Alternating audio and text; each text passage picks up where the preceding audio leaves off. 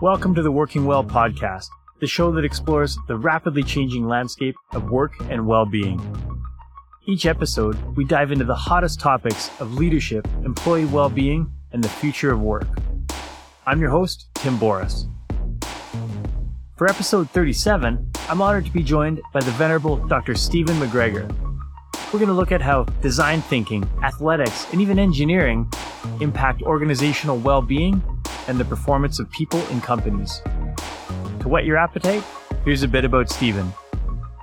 Steven is a global pioneer and one of the world's top experts on health, leadership, and well being in the work environment. He's a guest professor at several of the world's leading business schools, coach, and a consultant who has helped tens of thousands of leaders around the world bring their whole selves to the workplace. Dr. MacGregor is the author of six books, including Sustaining Executive Performance, Chief Wellbeing Officer, and The Daily Reset 366 Nudges to Move Your Life Forward. Oh, and just in case you thought he was all about academics, research, and writing books, Steven is also a former international level duathlete and current outdoor enthusiast. Steven, it's wonderful to have you on the Working Well podcast. Thank you so much for joining me. Looking forward Right. to this conversation. Now, uh, you mentioned you're tuning in from Barcelona. Yes, Things going there. it's great. I mean, you can tell by my accent, right? No, almost 20 years in Spain. I came out 2003 to do my postdoc, trying to escape. I'm from Glasgow originally, so I was trying to escape the Scottish climate, and I ended up in the back country in Spain, which is the same weather as Scotland. And I thought, I've I've blew it, I've blown this. So let's go to the Mediterranean, and it's been Barcelona since or Catalonia at least, Girona also, which is a lovely city north, 100 kilometers north of Barcelona, closer to the French border. But it's been, yeah, 19 years in Catalonia. Some good times. yeah. Wonderful. It's a beautiful area of the world. I've traveled there a few times and love it. Between the beaches and the mountains and even the interior is just spectacular. Yeah. Now, you're someone who has a lot going on. Looking at your profile between professorship at uh, universities and entrepreneurial ventures and writing books, you're an engineer by trade. So, talk a little bit about how you went from being an engineer to a global workplace well-being expert. Yeah, it's interesting. I yeah, I don't seem to have a, a permanent home, as you highlighted, and I think that comes from a couple of things. I think one is the fact that I I work in this field of well-being that I think lends itself to having this very explorative way of advancing thinking and thinking in that in that area. And I can touch on that again more deeply in a second. But my specialization in engineering, Tim, is design. And I think that design also, design thinking is a very broad based exploratory field of study. And so I, I did a, it was a master's degree in engineering and product design. And then I did a PhD in engineering management with a focus on virtual design teams and really, so a deep study, seven, eight years in design thinking and, and learning about what that meant. And for me, in a nutshell, it's about human needs and uncovering often some very basic human needs that are right in front of our face, but we don't tend to satisfy them. And for me, workplace well-being essentially was a, a huge example of that, that we have these organizations that are compromising some of the most basic human needs. And then we're wondering why we don't perform as an organization, why we have high turnover, why we have, you know, low motivation. And so for me, it was applying in the first instance the tools of design thinking, which is about understanding human needs, to trying to look at addressing those through better workplace well-being. So that for me was the connection, which um, I hope at least for your listeners sounds nice and tidy and logical now, but obviously, you know, that took several years or, or more to unfold through my very winding career path. Absolutely. And it makes perfect sense to me. And I think it makes a lot more sense to more people globally now. But eight, 10 years ago, it was probably very out there for, for a lot of people you were talking to. I mean, I was trying to sell, talk to clients going back 2005. I started the company 2003. A lot of that initial year or two was just looking at, you know, kind of references or, or people who've done it before. And for me at the time, finding corporate athlete methodology from Tony Schwartz and Jim Loehr was very useful and inspiring. And I even remember a cold email that I sent to Tony Schwartz back in 2003, and he replied to that. And it really gave me nice energy at the time. And of course, he subsequently went on to do the, the energy project. And I got in touch with Jim Loehr recently as well. So it was always great just to go back and say, I just said, thank you, right? That's all I said. I said, look, you inspired me at the beginning of my journey. And it's been almost 20 years now working in this field of well being. And I needed that to hang on to. So the, the corporate athlete was one. And another one was the, the work of Juliet and Michael McGannon, mostly at INSEAD Business School, fit for the fast track and looking at executive fitness for performance and things like that. And I was doing a lot of my work subsequently at IESE Business School here in Barcelona, which in the last several years has been ranked number one for executive education. So that gave me, I had the academic background and PhD in design thinking, but I just felt that there was a greater need within this field of health for senior leaders. And so with those two references, you know, as, as you quite, quite rightly point out, teaching on executive programs, it was going back now 2008 on the importance of sleep. And all they're used to in terms of content is strategy and even mm-hmm. innovation was kind of very radical for some of these programs, right? I'm turning up talking about sleep and they're just looking at what's going on here, but it just flew as a content because they needed it so much. And so I might have otherwise been chopped because of that approach within within the business school, but just the success of the program really kept me going and led on to, to further development with other clients. Absolutely. And and you're obviously coming at the corporate athlete mindset as an athlete yourself and inter- you're an international duathlete, if I read correctly.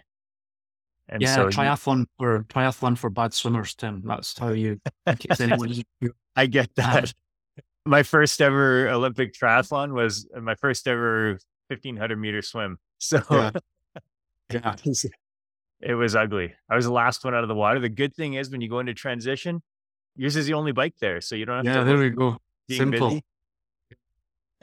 no, but sport over the years has been very even. Even during my academic university days, I felt that I was thinking better when I was training. I was thinking better when I wasn't sleep deprived. I was thinking better when I wasn't following the kind of student lifestyle and overdoing it on the beer. And so all of these things for me was it was the business case for cognitive performance, right? So that helped me greatly. And even just the value set that you get with competitive sport and, and just learn so much traveling and, and the discipline of training and competition and execution, all these different things. So I'm getting on a bit now, but I'm just recovering from the Valencia marathon that I ran on Sunday. This is what we normally do, right? You get older, you get slower, so you just up the distance and you tend to kind of keep going for a while longer. So I still like to think that I've got progress because I think progress is such a hugely important concept for us as human beings. And, and I think that ties into greatly into terms of well being and the journeys that we're on. So I still feel that I got some progress left in the marathon. Well, and we all do. It's, yeah, we may not be competing at the level that we were in our 20s, and that's okay. There's, mm. it's a different mindset of approaching it. And I, I believe there's so much that leaders and business can learn from the athlete mindset, at least the good things. There, there's some downsides to the athlete mindset that, that we need to work with athletes on. But yeah, there are some things we can learn absolutely in terms of the performance aspect. I came into workplace well-being from the fitness industry and before that the athletics industry as an athlete myself and I still 30 something years later blown away by how people are still the mindset in in many organizations is drive yourself into the ground work work work and until people burn out and then just hire someone new yeah and you'd think we'd be past that now, but I know you collaborated with Rory Simpson on the Chief Wellbeing Officer book, and that's a role that there have been some out there for quite a while, but it's still that mindset of well-being at the C-suite still hasn't taken hold like I thought it would. Yeah. And it's still a very hard sell. What can you say about that? It's legitimizing recovery and taking a step back, I think. I think uh, business and especially even the senior leaders, I mean, it's a generational thing as well. I think a lot of the C suite nowadays, they've kind of grown up and they did the hard yards, let's say. So they suffer greatly in many respects through their career.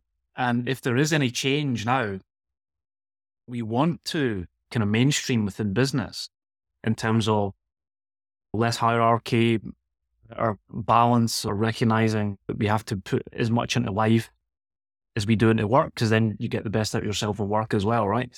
A lot of these positive changes that may try and get started, they can sometimes, I think, be stopped at birth, let's say, because a lot of the senior people, they have their own experience of greater suffering through the way that they follow business, that orthodoxy of being busy all the time and multitasking and just kind of grinding through.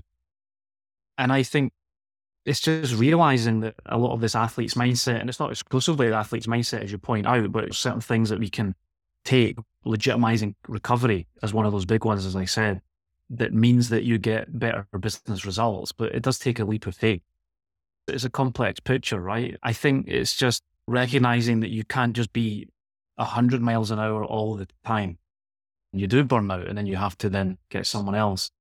I think there are changes, Tim. I think there is a realization, especially with technology world that we're living in now, that potentially there is no stop to work. Whereas in the past, we had that natural break when we went home. And now you've got tech and then you've got post pandemic, which means that work is always on potentially. So I think there has to be much more of that organic oscillation, recognizing that it's not always on like a machine. And even some things that I've talked about recently, it's is recognizing we kind of hold on to that old model of how we follow business in terms of the 24 hour day, right? We had the triple eight model, and some of my books have written about this in terms of the case of the new Lanark Mills in central Scotland with Robert Owen. A lot of his work then was mainstream with Ford Motor Company in terms of cutting workers' hours and seeing the productivity rise. So we're looking at work being in areas that were traditionally only for rest or leisure and sleep. But we still don't forgive ourselves. And I think it often starts with ourselves, not just the leaders or the culture and organization. When we're at work, we think, oh, I can only work, right? We're not bringing in elements of rest or leisure into that first branch of eight or 10 hours in our office day. But we accept that work will come into these other areas that are traditionally not work. So I think often it's realizing ourselves what is the mindset that we're bringing to the workplace, right? And, and I think it often does start with ourselves. And then we try and build alliances of like minded folks around us to try and build that culture step by step. Absolutely. And you make a great point about the work creeping into the other parts of our life, but not having the other stuff creep in to work. And a lot of people found that with the pandemic, working from home, they were able to, between meetings, get a load of laundry done and do some things like that. And they found that that eased the burden on the rest of the day and allowed them to find, while taking the commute out, allowed them to enjoy some extra leisure time, time with their family and time with their kids. And so people that managed that well were able to see great benefits. And I think that's why so many people don't want to go back to the office now, at least people that don't have to go back to the office. And there are still a lot of industries and roles that need to be in person, but it's it's interesting to see the changes. Some of that comes to your new book, The Daily Reset. Can you talk a little bit about how the Daily Reset fits in with that? Yeah, I think it, what, what I'm picking up from your comments here is the flexibility that we all realized that we could take advantage of during the pandemic. And I know a lot of people found the stress as well. And I think personality is a big part of it. But in many ways, we have to be proactive in kind of redesigning our own rituals and habits and routines. We were on this hamster wheel of business life for however many years, and that had a very standard model that you wake up normally early in the morning and you commute to work. You work further your career at the office, and then you come back and you may be still connected through technology, but we followed that. And maybe there's a high degree of efficiency in that. but maybe it wasn't in our best interests either. So as you say, we have this thrust upon us during the pandemic in terms of working from home.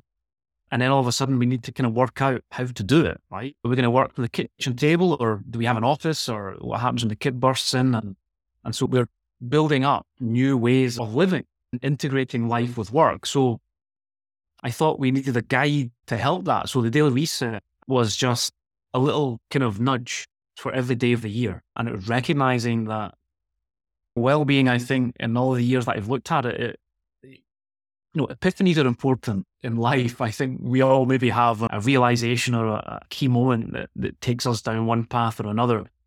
But in many ways, sustainable behavior change it often comes just from these little light touches, but having it top of mind and having it consistent. And so for me over the years, it was all about recognizing changing people's behavior in terms of well-being is not just about giving them a deep dive for one week and then they're maybe excited and then they forget about it, but it's about just keeping that light touch presence. And so the daily reset is one page a day for every day of the year within 12 different themes, Tim, that I think are the most important themes in, in well-being. So the traditional ones like sleep and nutrition and movement and exercise and mindfulness and other things like purpose and leadership and, and December being community and the importance of social and societal well-being. I've been delighted with that. I'm really proud of that as a work. In, in many ways, it was a kind of synthesis of all the things that I've learned in 20 years in well-being and trying to really package that into something that's very accessible for people. So even if they are very new to the field and they're very, very busy people, then they maybe have a coffee in the morning, they spend a couple of minutes reflecting on the nudge, the nudge for that day. Hopefully it moves them to action. They write in the book as well, because we wanted it to not just be something to read, but a journal and something to write in and something to own. And look, not everyone follows that. If you're in November and it's leadership, but you really need help with sleep, which is March's theme, by all means, go to, to March. And the other thing is if people have been buying the book or different book signings and it's maybe July or August, then it's quite a different concept, just picking up a new book and saying, well, don't actually start at page one, just start in the very middle of the book, right? So depending on certain things, but it's been a lot of fun. I, I love writing it, a lot of personal stories in there, and I've had great feedback this year. It's just a year. It was released a year yesterday. So that's its for birthday, and hopefully there's many more for it. that's awesome. And I love the fact that you said about the light touch. And for me, that's uh, in my coaching philosophy, we have the four pillars of performance mindset, habits, movement, and fuel. And people think building habits is really challenging, but it's not actually when you can understand why it's important and then have that consistency. And we even do like a, a minute every morning with clients. Is it's it's like do that for two weeks and tell me how you're feeling. It's like if you do one minute a day. totally. I mean, you build up momentum, you build those new neural pathways in your brain, and it, it just goes against the whole culture in business and life that you have a big attempt at something. You're really all very capable and intelligent people, but we try something very ambitious and then we tend to leave it there and move on to something else. It's kind of wasted energy. I think there just has to be more efficient use of our limited time and energy. And what we do every day, it matters more, much more than what we do now and then. And I think the more people that realize that, it's the whole consistency over intensity trade off. And I think we'll all be much better off for it. Absolutely. And you preaching to the choir here for sure. As far as leadership and organizational performance, how do you work these daily nudges into your consulting and your work with leaders and companies? I guess it depends. Where's the sweet spot? Where's the entry point? I think over the years, clients have come to us and they've had different needs. And I've liked to think the key need in all of it is a better approach to well-being or a more strategic approach to well-being, let's say. And even on the previous book, Chief Wellbeing Officer, which then we tried to develop into a platform and a brand, was the tagline. It was elevating well-being as a more strategic concern. And so over the years, clients have maybe come and said, look, we want to just make a culture more positive, or we want to try and look at how leaders can be more inspiring, or we want to try and think about employee retention or loyalty. And a lot of the content that we subsequently delivered it didn't vary so much, but the entry point is different. So I think the language is key. I think over the years, as I said, culture is important and talking about even culture design and how you look at discrete behaviors as a means of moving culture forward. And then positive leadership, I think is, is another big one. And the whole aspect of performance, because what I always try and highlight with clients is that organizations shouldn't be scared of well-being because I think traditionally, I think it's changing. The kind of traditional view of it was that it's about doing less work, right? It's about more time off. It's not about results. But I think a lot of positive leadership work is about that positive performance, right? That you're performing at a high level, but you're doing it in a better way, in a more human fashion. And then sustainable, the other, sustainable way as well. Exactly. And that was the next one I was going to say. The third one we mostly talked about over the years is sustainable performance. Um, and that was the first book that I wrote in the area, which was then coming off the back of the corporate athlete methodology. And what that gave rise to, as you well know, Tim, is the, the whole industry of peak performance, which is very important, right? The whole peak performance industry can sometimes go too far in terms of just looking at performance case all the time. And people can, if they're highly engaged, they can also burn out as well. So I looked at that whole aspect of sustainability more than the performance case. And uh, again, it goes back to the athlete's mindset, right? If you want to keep going in the longer term, you're going to have to think about what do you do to keep that performance at a high level. And there's a lot of execution recoveries in there, a learning mindset as well, breaking it down, what didn't work this season that you're going to change or next race. And that even that learning culture within an organization is about taking a step back because often companies are so busy when they finish one project, they're immediately on to the next one. And there's no pause to say, okay, well, how did we do here? Even post project learning, right? Even something as simple as that and taking a day or half a day and just saying, you know, we've been working full on this thing for a month or two. Why can we just learn what happened and let's take some time before we then put the foot to the gas again? I was just having a conversation with a larger corporate client a couple weeks ago and we were reviewing what they'd done over the past couple years for learning and development and they're like oh we've attended this and we've had this speaker and we've done like listed a laundry list of things and i was like okay awesome. How has that changed the organization? And there was this like silence well we did this and we did this. I'm like okay. What changes were made due to that new information? When this person went to this event how do they trans transmit that knowledge to their team? And what impact did it have on the day-to-day operations of the business? And there was this blink blink blink and they didn't have an answer. And i'm like you're investing hundreds of thousands if not millions of dollars into learning and development and yet putting the rubber to the road after the traction on change isn't there. In your experience what needs to be in place for that to happen I mean, the whole measurement case and even ROI on well-being. I think I've got a, this article here actually in the back wall. The blue one is measuring the ROI of well-being. And look, there's no answers. There's some thoughts that I think are insights in that. It's not an easy one.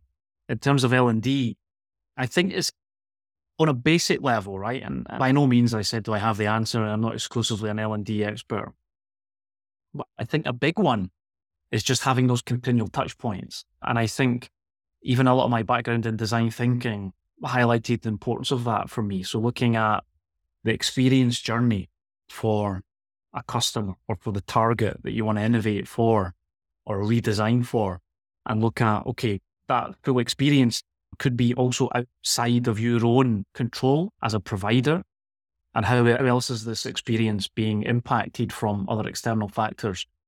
Because I was always a big believer, even at the beginning of doing a lot of keynotes on well-being, especially when it was a kind of a novelty for clients. It was like, okay, it was like entertainment. And it was like, okay, come and talk about sleep and tell a few jokes. And that was it. And I thought, no, I want to know. I want to know, is there any change? Let's do longer journeys.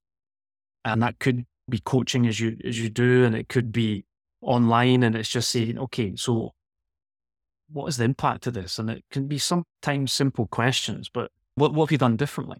It could be a very simple question. As a result of this program, six months pass, get them to write a letter to themselves, all these different things, and just not just have this one intervention that maybe they have a good time, and laugh and are inspired. But let's see, let's track that a little bit better.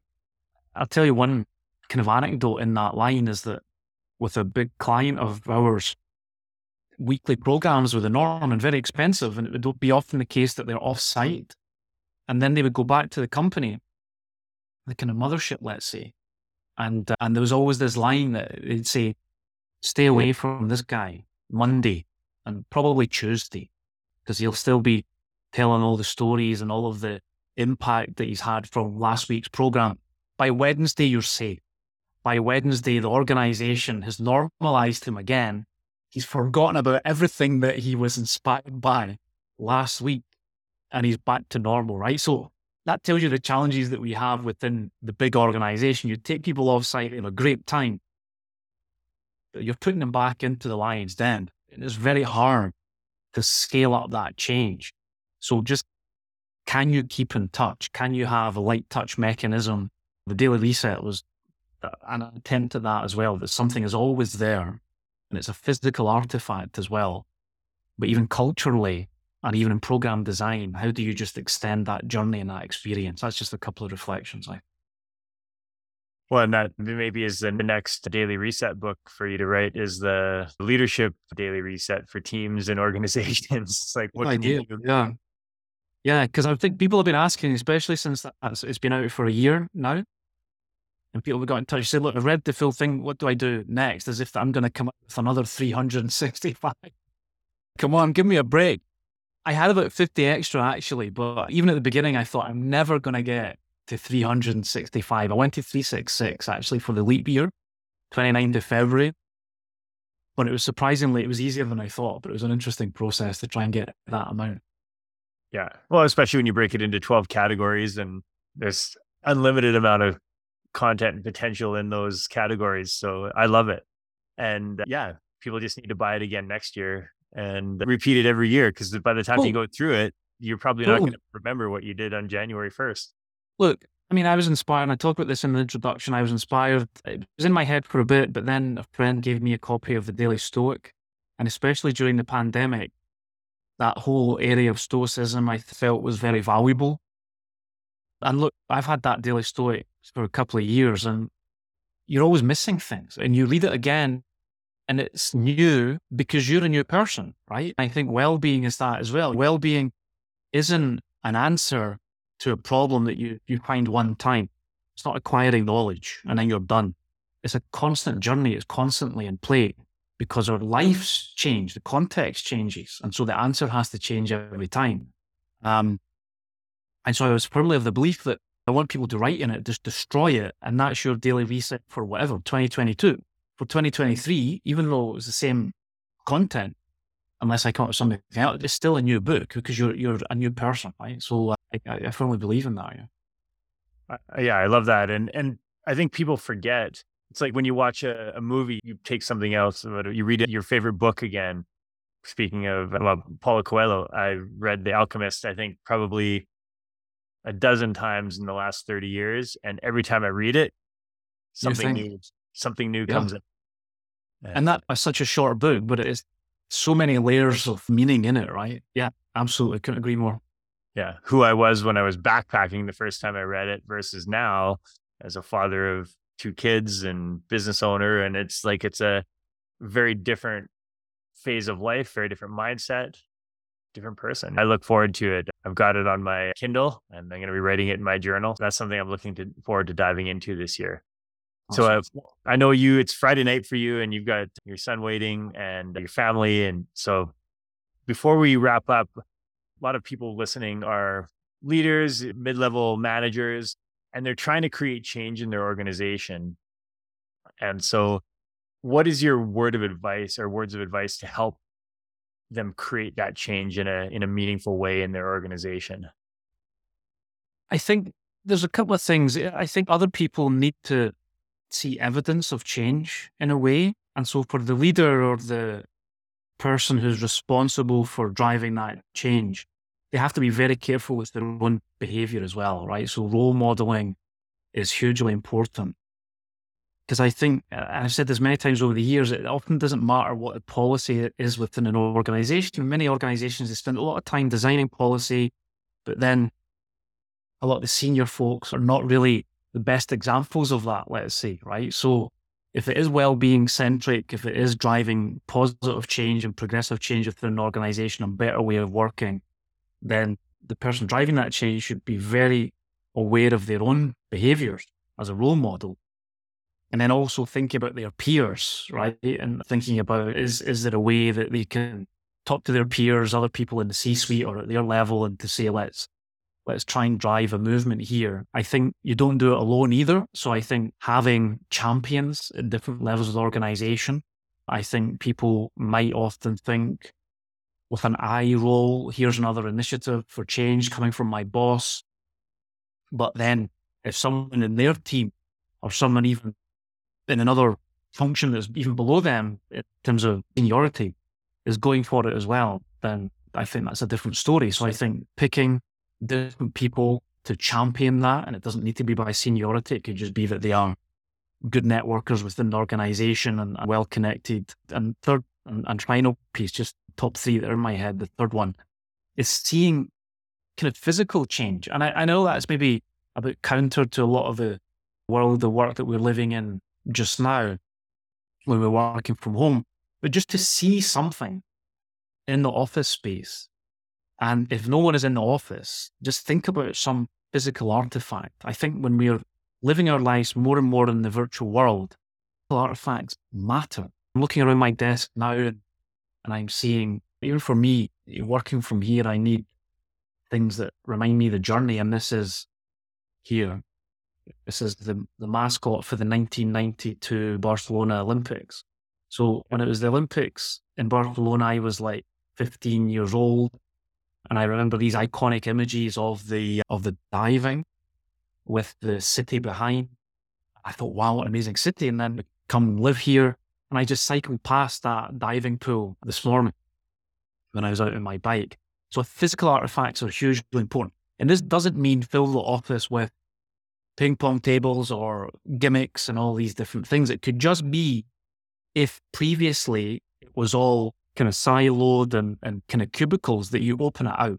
Or you have options for people. So people want to do focus work, they can have a private space, but they can have a collaborative space as well, right? When we're going back to the office, we don't want people maybe thinking, well, I don't want to really be here and all they do is Zooms anyway, right? If you're going to go to the office now, you want to work, you want to collaborate, you want to brainstorm. So you want to make that place creative place with atmosphere that people are happy to to go to, right?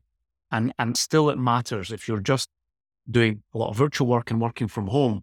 How can you keep that connection with organization? I remember talking to a client a couple of years ago during the pandemic, something Google did, just to tell you very quickly. I thought it was really interesting.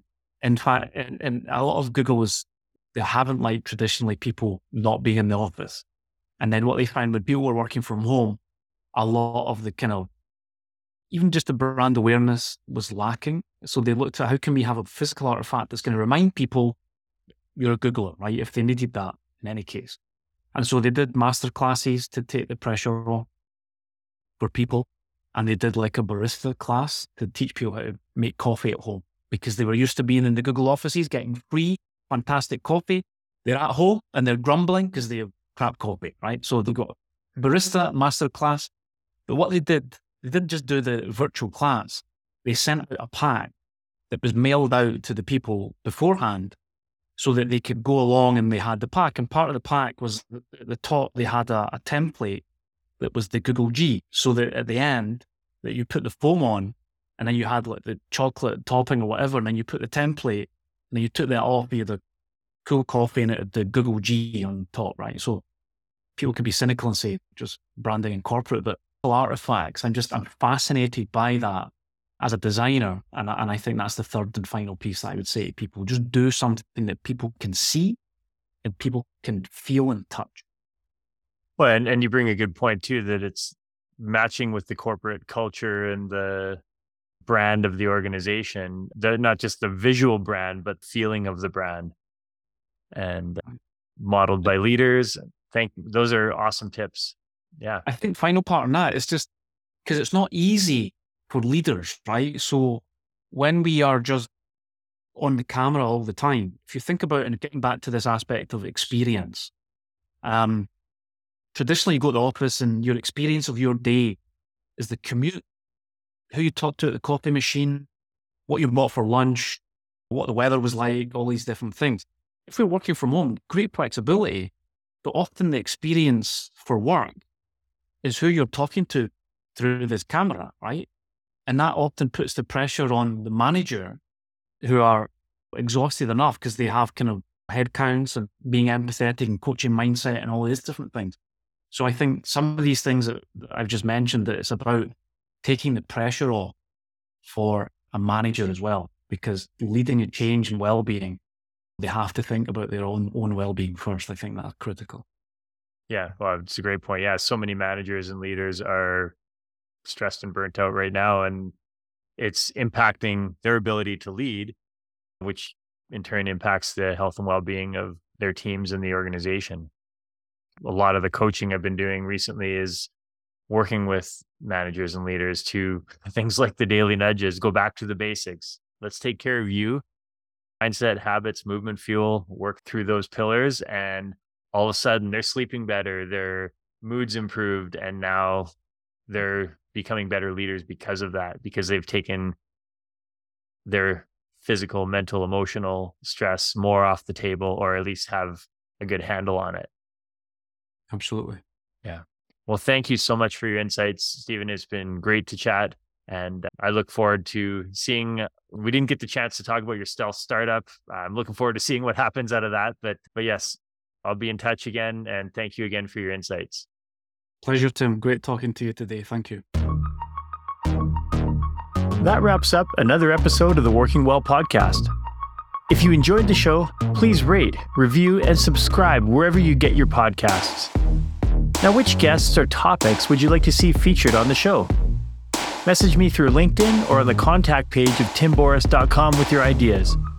Thanks for tuning in. I'm Tim Boris with Fresh Wellness Group, and I look forward to seeing you on the next episode.